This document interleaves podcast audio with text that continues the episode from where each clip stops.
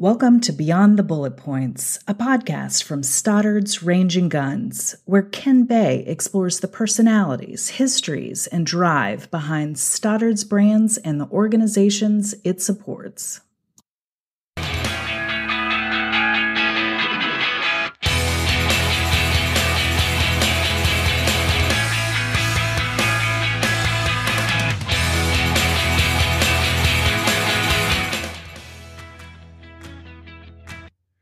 It's three a.m. and someone is breaking into your home. You hear the window glass shatter and you grab your gun. You shoot the intruder and defend your home and your family. Or you are the victim of a carjacking where someone is forcibly trying to steal your car with your family in it. You have a gun in the car and you shoot the bad guy to defend yourself and your family. What happens next? If you are a member of U S Law Shield, even before you dial nine one one, you are likely to dial the number on the back of your Law Shield card, and you're going to reach Matt Kilgo. Matt is a Georgia lawyer whose specialty is defending Law Shield members who use a firearm or any other weapon to defend themselves. Uh, I'm here with Matt Kilgo. Uh, tell me a little bit about your, your background. Well, hello, Ken. Thanks for having me here. I am an attorney. This is my nineteenth year of practice. I started as a prosecutor. Prosecuted in Cherokee County, city of Atlanta, took some time off, went to the Marine Corps for a little while, got hurt, came home, went back to prosecuting, was in the D A's office in Fulton County, uh, chased down counterfeiters for a few years for the recording industry, and for the past decade I've been a criminal defense attorney. Interesting. I didn't know about the Marine Corps. Well, I, it, long story, but I went into officer candidate school, didn't tell my family, and September eleventh, two thousand one, I got the call in between the two towers. So I had to call my family, say, A, I'm safe, B, I've joined the Marine Corps. I went off to can, uh, officer candidate school and got injured in my feet and my head, and they recycled me, and then I got married. So it was my own kind of warfare. So it, Interesting. Interesting. So you also work with Law Shield. T- tell me what Law Shield is. We're going to talk a little bit more about Law Shield in a few minutes, but give me kind of the, the brief um, description of what Law Shield is. For the better part of five years now, I've worked as the independent program attorney for U S Law Shield in Georgia. U S Law Shield is a legal defense program. It was begun in Texas about eight years ago by some attorneys who felt the need to assist individuals who were law-abiding, safety-conscious gun owners who found themselves in a position where they had to protect themselves or their family. It's now grown into a multi-state. I think they're in thirty-seven to forty states, approximately four hundred thousand members. We have a little over six thousand five hundred members now in Georgia. And Law Shield protects, it's an, it's an insurance, well, I can't say it's insurance. It's not insurance in Georgia. It's a legal defense program. Some states they call it insurance. In Georgia, they do not. But it provides protection for gun owners by providing them with an attorney, and that's me. So Stoddard's offers Law Shield to its customers. How is Law Shield different from the other concepts that are out there? Well, I don't know much about the others. My understanding of Law Shield's practice is that there are no caps on what they provide for attorneys. They provide attorney's fees. In some states, they're able to provide bond and expert witness fees. In Georgia, they can't do that. But what Law Shield does is pay my fees for their members. I have a legal relationship with each one of Law Shield's members here in Georgia. And one of the significant, one of the key aspects of Law Shield is that they provide everyone with access to the attorney. They provide them with a card that has two telephone numbers. One telephone number calls the everyday number. Uh, you have a question when you're at lunch with friends about carrying a gun to a movie theater, for instance. You call the number, they'll connect you with me. If I'm in court, I'll call you back. The second number is an emergency number. It's a twenty-four hour number that rings, believe it or not, directly to my cell phone.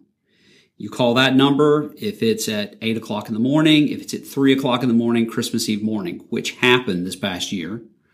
That rings directly to my cell phone, and I put on my shoes, and I come to where you are. Now, I'm an Atlanta lawyer. I'm based in Marietta.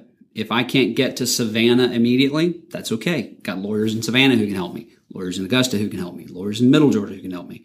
So I've built over the years a relationship with a network of attorneys who can assist and, and make sure that we can provide the proper assistance to Law Shield members.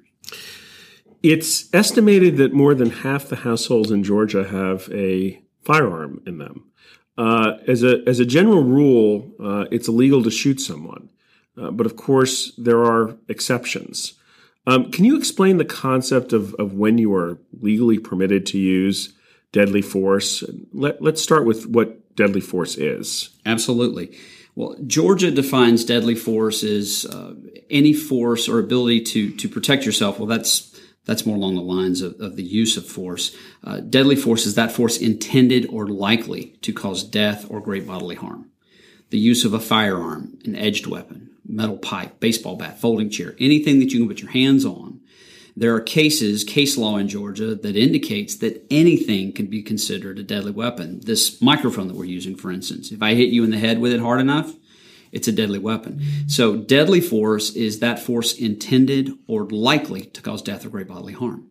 And Georgia law will allow anyone to protect anyone else when deadly force is threatened or imminent bodily harm is threatened or the commission of what is called a forcible felony is imminent, uh, meaning murder, rape, armed robbery, aggravated assault, any type of felony that has an element of deadly force. So the law in Georgia allows you to protect yourself and any other person by the use of deadly force if you perceive that you must act to prevent death or great bodily harm. So this is self-defense and self-defense uh, and defense of others. Um, so let's run through some examples. Uh, someone's assaulting you. Mm-hmm. Um, do you have the right to use a, a firearm or other weapon? Well, it depends on the type of assault. You know that old saying, you can't bring a gun to a knife fight. Technically, I think as, as an attorney yourself, you'd probably agree with me that if someone assaults you with a knife, it's okay to use a firearm to protect yourself because that's aggravated assault. That's assault with a deadly weapon. If, however, someone has merely slapped you or uh, pushed you provocatively, you can't just respond with the use of deadly force. There has to be some measure of force that's in retaliation to the force that you're protecting from. Now, there are some specific situations in your home, in your car, in your place of business, where Georgia law definitively says, look, somebody enters your home, you perceive that there's a danger, you're justified in using deadly force. Otherwise, there has to be some element of, of tit for tat, some uh, measured response to the to the force that you perceive to be used against you. So robberies, uh, uh, kidnappings. Robberies and kidnappings both. Robbery by sudden snatch or what we call armed robbery, uh, the use of a firearm or any other type of weapon to deprive someone of their belongings, that's armed robbery. You can protect yourself by deadly force because armed robbery is a forcible felony, and the law says you can use deadly force to prevent the commission of a forcible felony. So go into a bit more detail for me. Uh, assume you're walking through a parking lot and someone is grabbing your purse. Um, are you allowed to respond with deadly force in that situation? Well, that would be considered robbery by sudden snatch. When a woman has her purse snatched off her shoulder, walking down a street or in a parking lot, this is robbery by sudden snatching. It is considered a felony, and while all cases depend on the specific facts, with the appropriate force by the thief, according to Matt, it can be considered a forcible felony, justifying the use of deadly force. Someone tries to snatch your purse, I think the law's on your side in that situation to use to, to use whatever force you can available to protect yourself. E- even if the bad person uh, doesn't have a gun? I think so, yeah. Okay. Absolutely. What about carjackings? Carjackings, yes. Uh, the typical example that I often give in the seminars, and I've taught hundreds of these seminars now, you're driving down the road, your family's in the car, you're going to see the latest Marvel movie. You stop at a red light, fella jumps out of the bushes with a knife. Now, he opens your car door. That's entering an automobile. And, and that's a felony, but it's not a forcible felony. But then he grabs you by the shirt and pulls you out. He's used force to move you without your authority. Technically, he's kidnapped you. That's a forcible felony. He's assaulted you with the intent to rob you. That's aggravated assault. He's assaulted you with a deadly weapon. That's aggravated assault. So that's three forcible felonies just against you.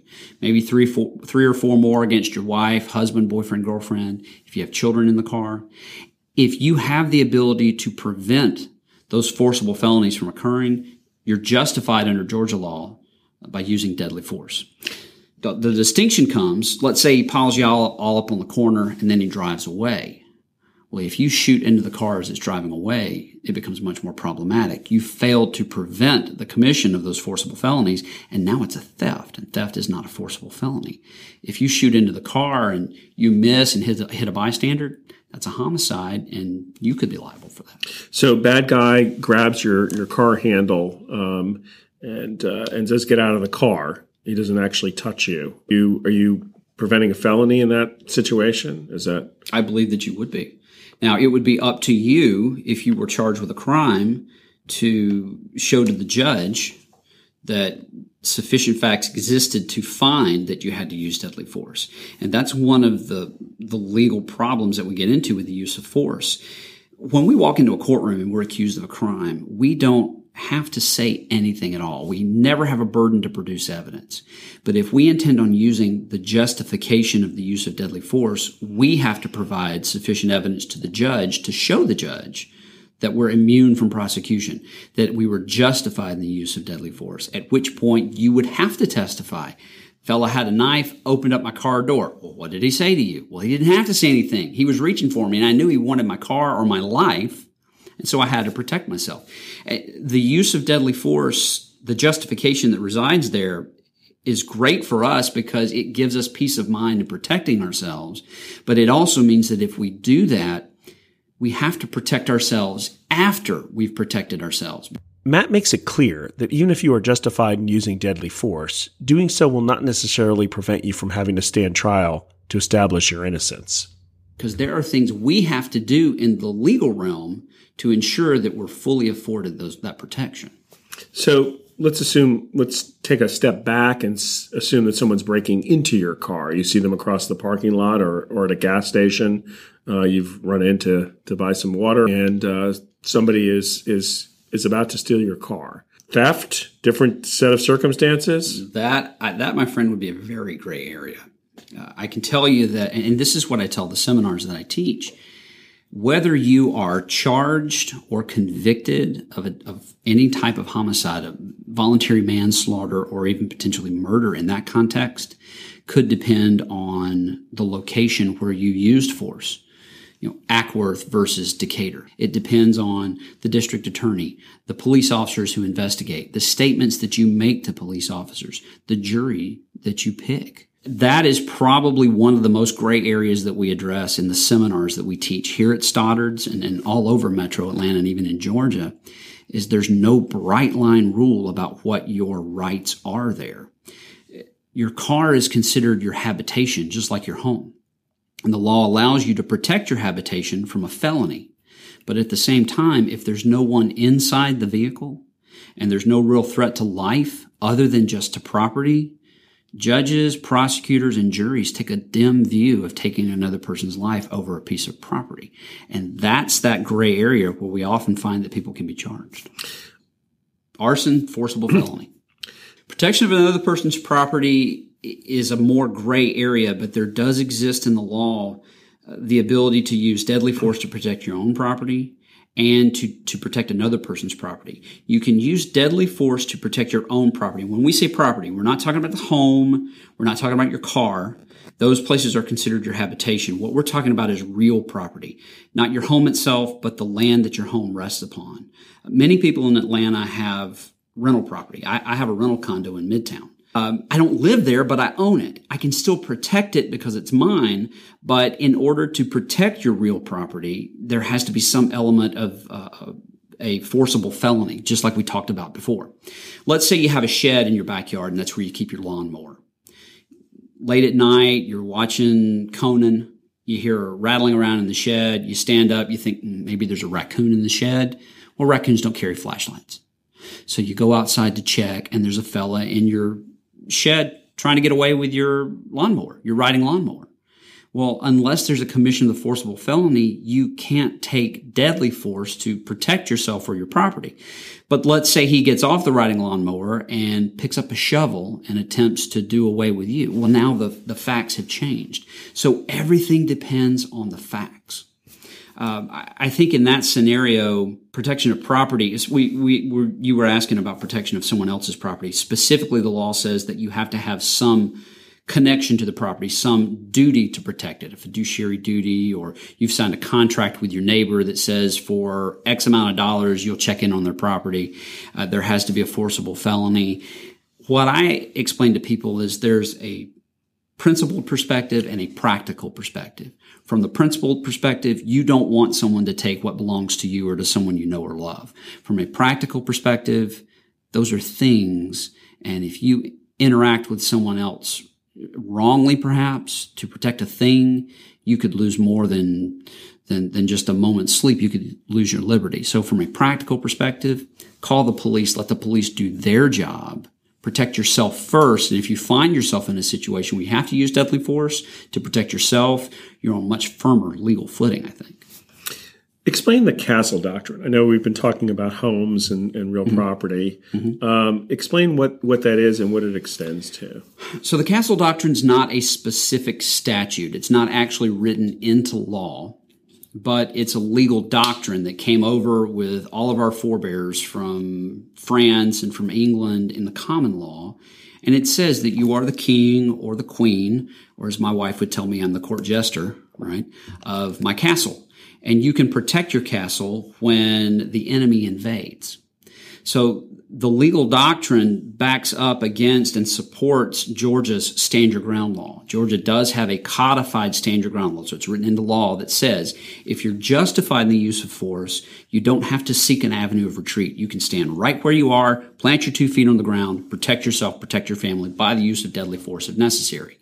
So the castle doctrine works hand in glove with Georgia's stand your ground law. And it says, look, bad guys come into your home, stand your ground, protect your family, protect your life. That's sort of how the castle doctrine works. How do you respond to those who say that the stand your ground concept goes too far? Those are probably people who've never had to protect what they hold dear. You know, um, I think everything is a hypothetical unless and until you've had to use force or deadly force to protect your life or the life and limb of someone that that that you love or someone that you know. And in Georgia, it doesn't have to be someone that you love or that you know. You don't have to know that person to protect them. So I think my response would be there's not enough context for anyone to really understand that unless they've had to do it. There's actually a case in Georgia that says you can't just shoot a trespasser. Um, a lot of it depends on your interaction. If this fella, let's say it's your neighbor, and your neighbor's upset because your kid's baseball is always landing in his yard and it damages his lawn, he's standing out in your front yard and he's giving you the business, shaking the fist, yelling at you, calling you everything but a child of God, right? He's a trespasser. And you can ask him to leave, and if he doesn't leave, you can call the police. If he attempts to strike you or to damage your property, you can use force, kicking, punching, slapping, biting, to protect yourself. But you can't just shoot a trespasser. There has to be that extra element, that, that X factor that takes it from just a trespass into a, a situation where your life or the life of another person is threatened. If he's in your yard, I think the best you could do at that point, call police. If he walks up your yard, ac- across the threshold of your, pushes the door open and, and threatens you, now he's inside your home. He's threatening you. He's threatening your family. So everything is a question of degree there. And the castle doc- doctrine, while it's a concept, extends to motor vehicles, places of business. Is that correct? Absolutely. Absolutely. Any place...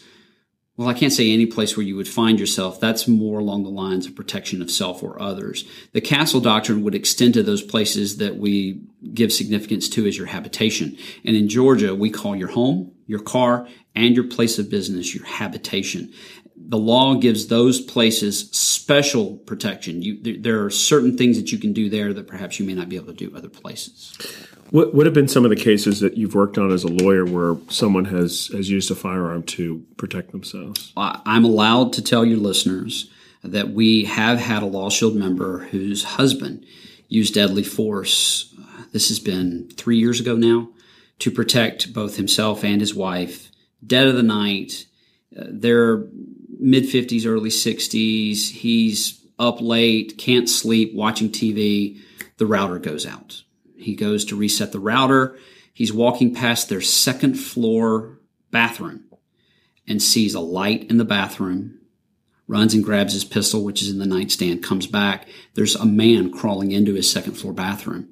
One shot to the head. He kills the man instantly. It's happened in Gwinnett County. Um, as luck would have it, my wife, I can tell you the day, it was July twenty-ninth. My wife and I not only were on our anniversary vacation, we were out of the country. We were in the Cayman Islands. Uh, but I had my phone turned on. The phone rang. It was Law Shield. We need help immediately. I was lucky enough to be able to get in touch with my partner. Um, I got in touch with the police. And even from the beginning, Gwinnett County police were telling us, Mister Kilgo, there's no problem here. Uh, we know this gentleman was trying to get into your client's home. Uh, they did the right thing. You know, the husband protected the wife and himself and the dog and the cat, and they called nine one one, and we got there, and the, the fellow was deceased. He was laying on the roof. Uh, they pulled security camera footage from the home. Three gentlemen had spent the better part of an hour circling the home, trying every window and every door, and finally went into the pool house. And it's not a big house by any stretch of the means. It was a small shed next to their pool, right?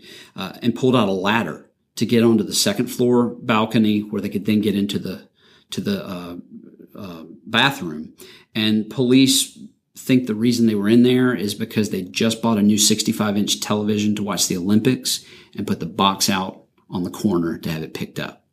Got, and, and this kid lived in their neighborhood. He lived less than a mile from them in the very same neighborhood. Saw the box, thought, you knew the, the couple were a little older, didn't think they could protect themselves, tried to crawl in the bathroom, and he was shot and killed for his trouble.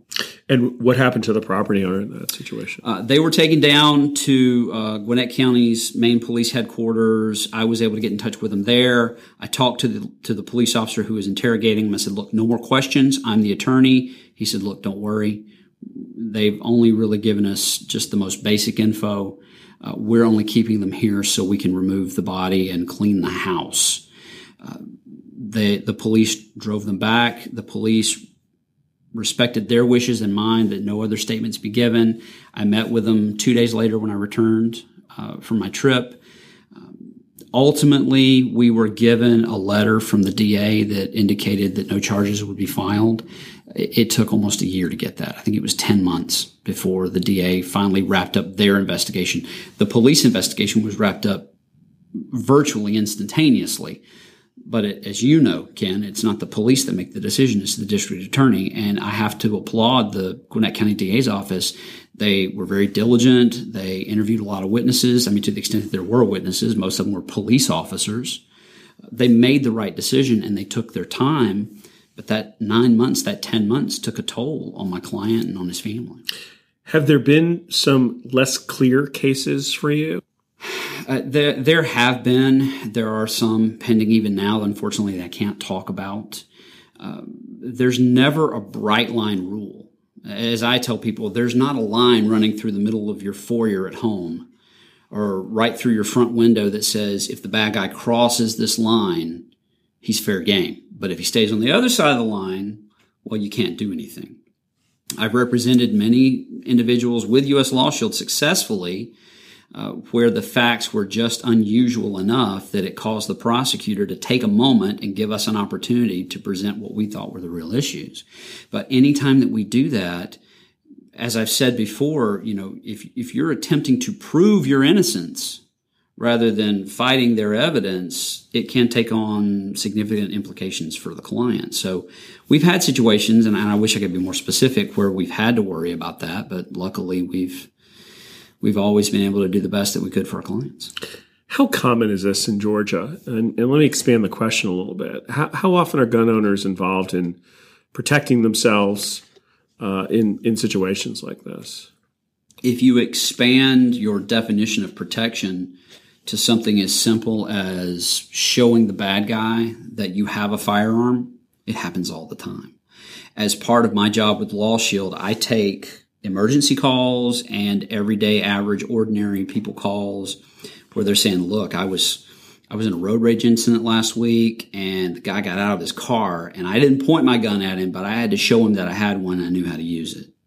Well, did you call police after that? Oh, yeah, I, I was the first one to call police, which, and especially in road rage situations, I tell people that's probably one of the most important things. You have to be careful what you tell the police because everything's being recorded.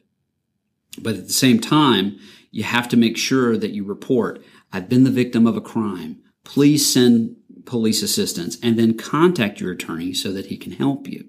And by and large, the, the members of Law Shield are already, they're conscientious, they're law-abiding gun owners. They've all, well, I say all, for the most part, have had some training in the use of firearms. So they understand the significance of protecting yourself, but again, having that extra protection to make sure that you don't say or do anything that could jeopardize your future.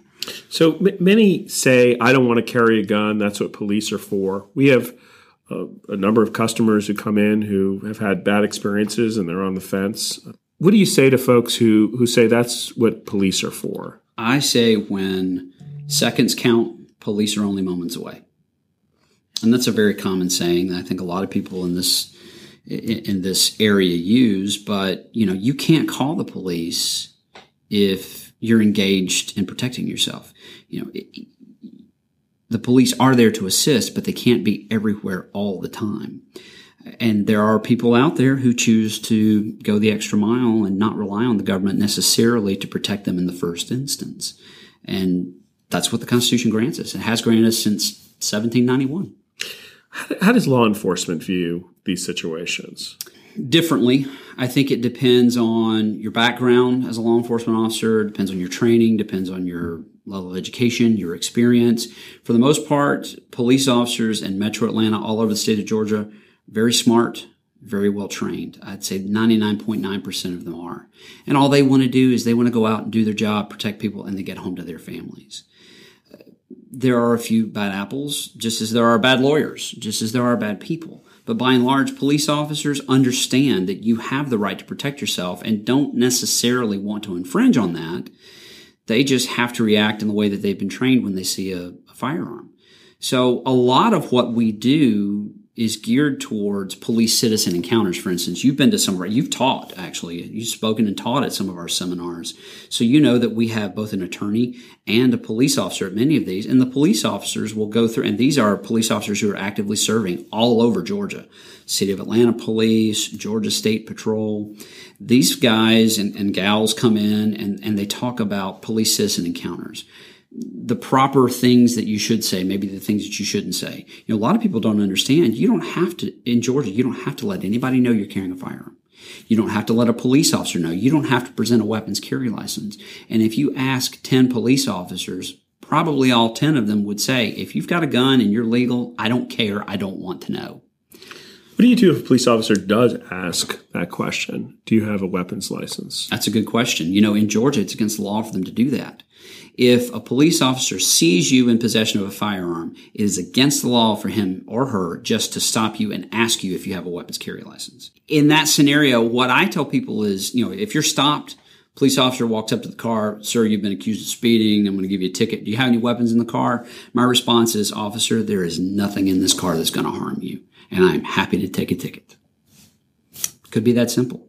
If they persist, well, you know, I, I don't know that I have to answer. Do I have to answer that? Are you accusing me of some type of crime? Maybe I should call my lawyer. And that's when you get out the card and you call U S Law Shield. Now, that seems like it could be a difficult situation for a police officer. You see somebody carrying a gun. And I would say that it's hard for anybody in that scenario. You know, if I see someone out carrying, it automatically raises my antenna. I have a weapons carry license. I don't carry all the time because I'm in court a lot of the time. And I know if I carry every single day, there's going to be a day when I forget. But on the weekends, when I go to the movies, absolutely carry my firearm. And if someone were to accost me, I would say as respectfully as possible, look, I'm within my rights. I have a weapons carry license. I'm not harming anybody. But I can absolutely agree. It would be hard for me as a police officer just to let that go. Therein lies the the push and pull of our constitutional rights. Where where can you carry a gun in Georgia? Virtually anywhere. That's the advantage of our laws, is that uh, the General Assembly has given back to us most of the rights that we were initially granted in seventeen ninety-one when the Bill of Rights was ratified. That's, so, that's the right year, I think. Yeah, that's the right year. So let's assume you don't have a weapons carry. Without license. A weapons carry license, so long as you're eligible to carry, which means you're uh, for handguns, you're above the age of twenty-one. Uh, you can possess a fire, a handgun at the age of eighteen, and as you know, you can purchase one in a private sale, but you still can't carry just anywhere.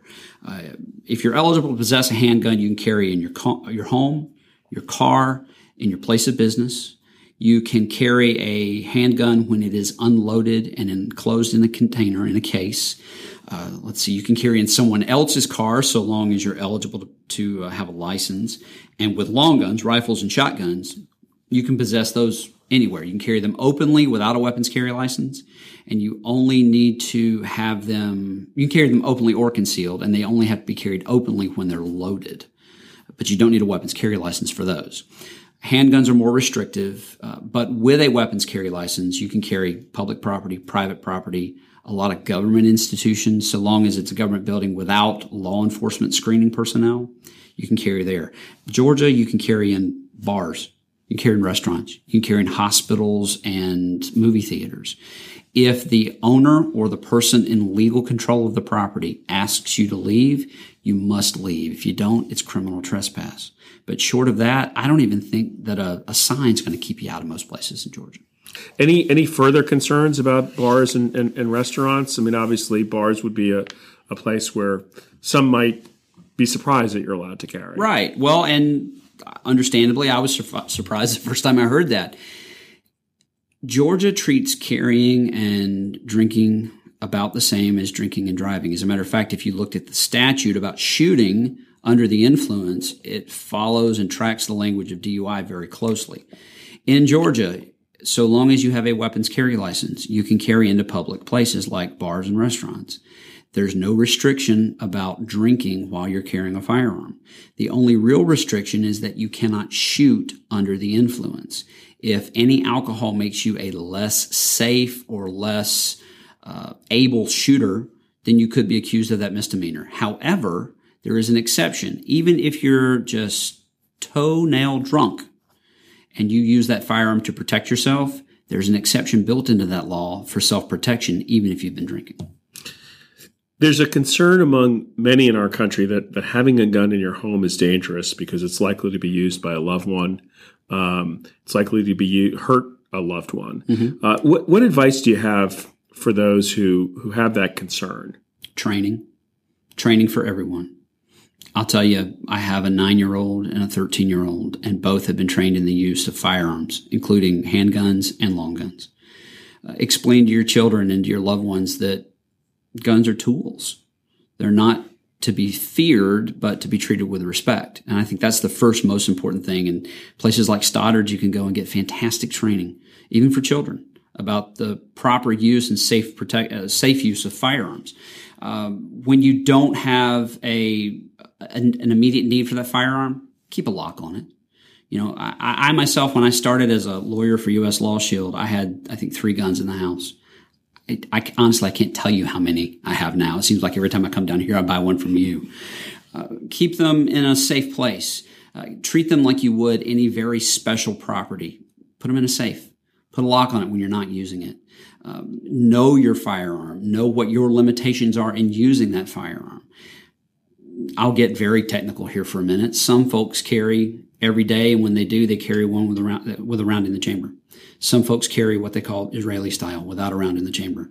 Uh, I've actually been taught in the past five years how to carry in that fashion, and I specifically chose that because I do have two young boys.